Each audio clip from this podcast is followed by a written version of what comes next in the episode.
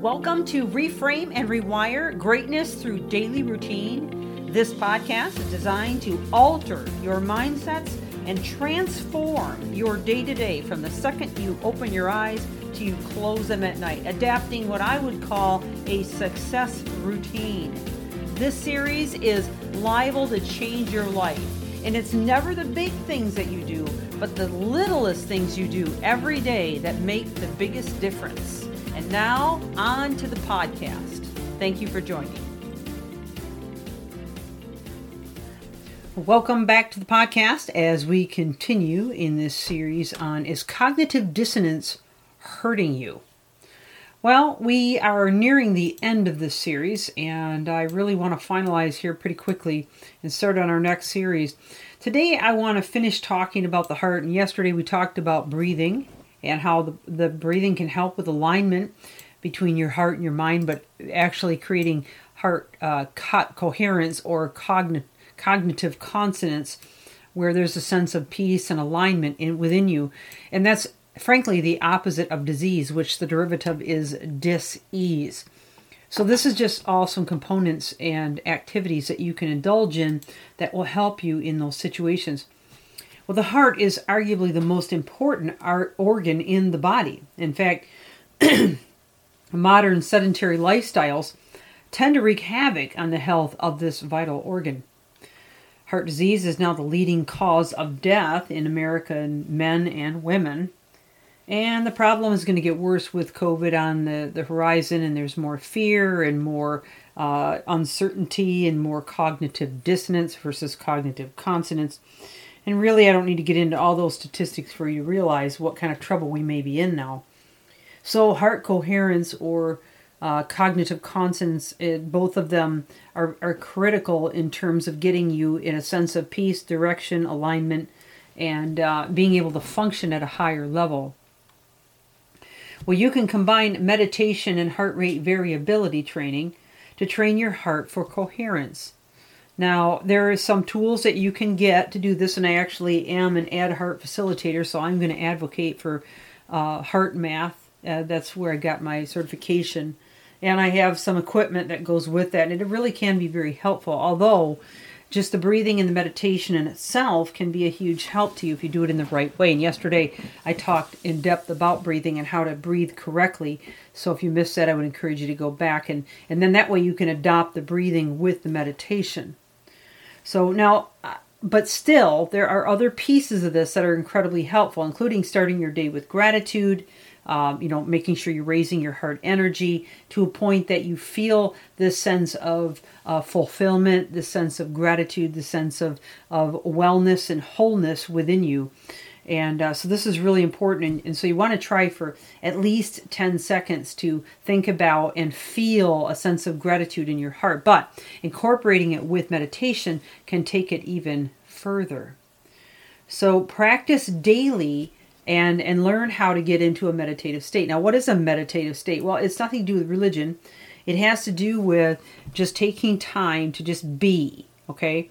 So rather than letting your mind race all over the place and you know think about all the things that are wrong and all the things you problems you have to solve and the tasks you have to do, you just want to just be. You want to focus on who you are and what you are as a human being.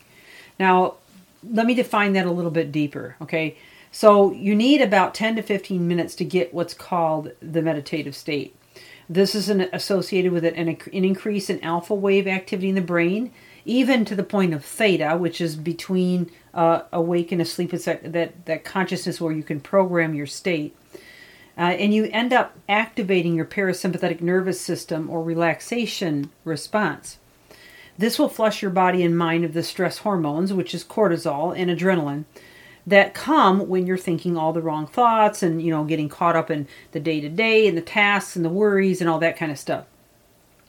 So if you start out with some deep breathing and you begin to focus on your heart or focus on your heartbeat, um, which you can do a number of different ways. You can do it just by thinking about your heartbeat, or you can actually touch your the area of your heart and feel the heartbeat, or you can feel your pulse, say at your wrist or even in your fingertips and that helps you to kind of divine your your focus to the heartbeat. Now, again, this isn't a religious practice. This is more about just getting your focus off of your mind and your, the craziness of life. Now, at first, this will feel really weird, and you you will feel awkward about it. You'll say, "What in the world is this? This is nothing." Okay, I don't, I can't do this. Um, but if you do it enough, you get better at it, just like working out a muscle or anything else.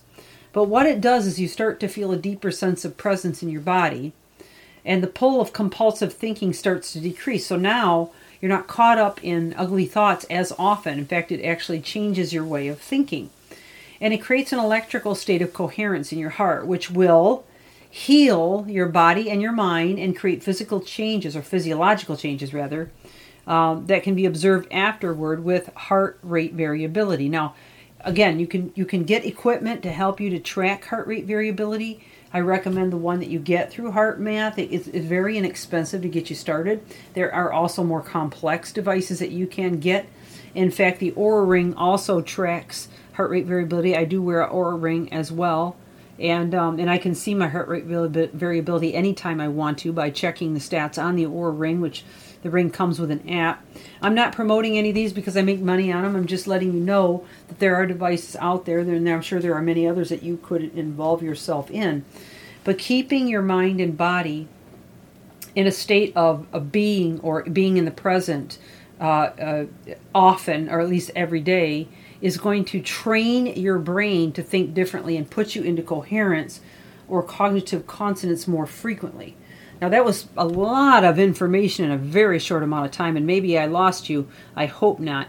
But it really does work, and what I would encourage you to do is do your own studies. In fact, you can go to heartmath.org to learn more about this that I'm talking about. You can also type in Oura Ring, which is O U R A Ring, um, and you can look up information yourself on YouTube videos or articles about meditation and how it can create this this this calm state of being and learn a little bit more about how to do it, okay, uh, from a perspective of just looking for that sense of peace and coherence. All right, well, that's all that time that I have for today. We'll come back tomorrow and I'll try to close this out so we can move on to the next topic. This is Michelle Steffes. Re, re, re, I'm sorry, reframe and rewire uh, greatness through daily routine. Thank you for joining.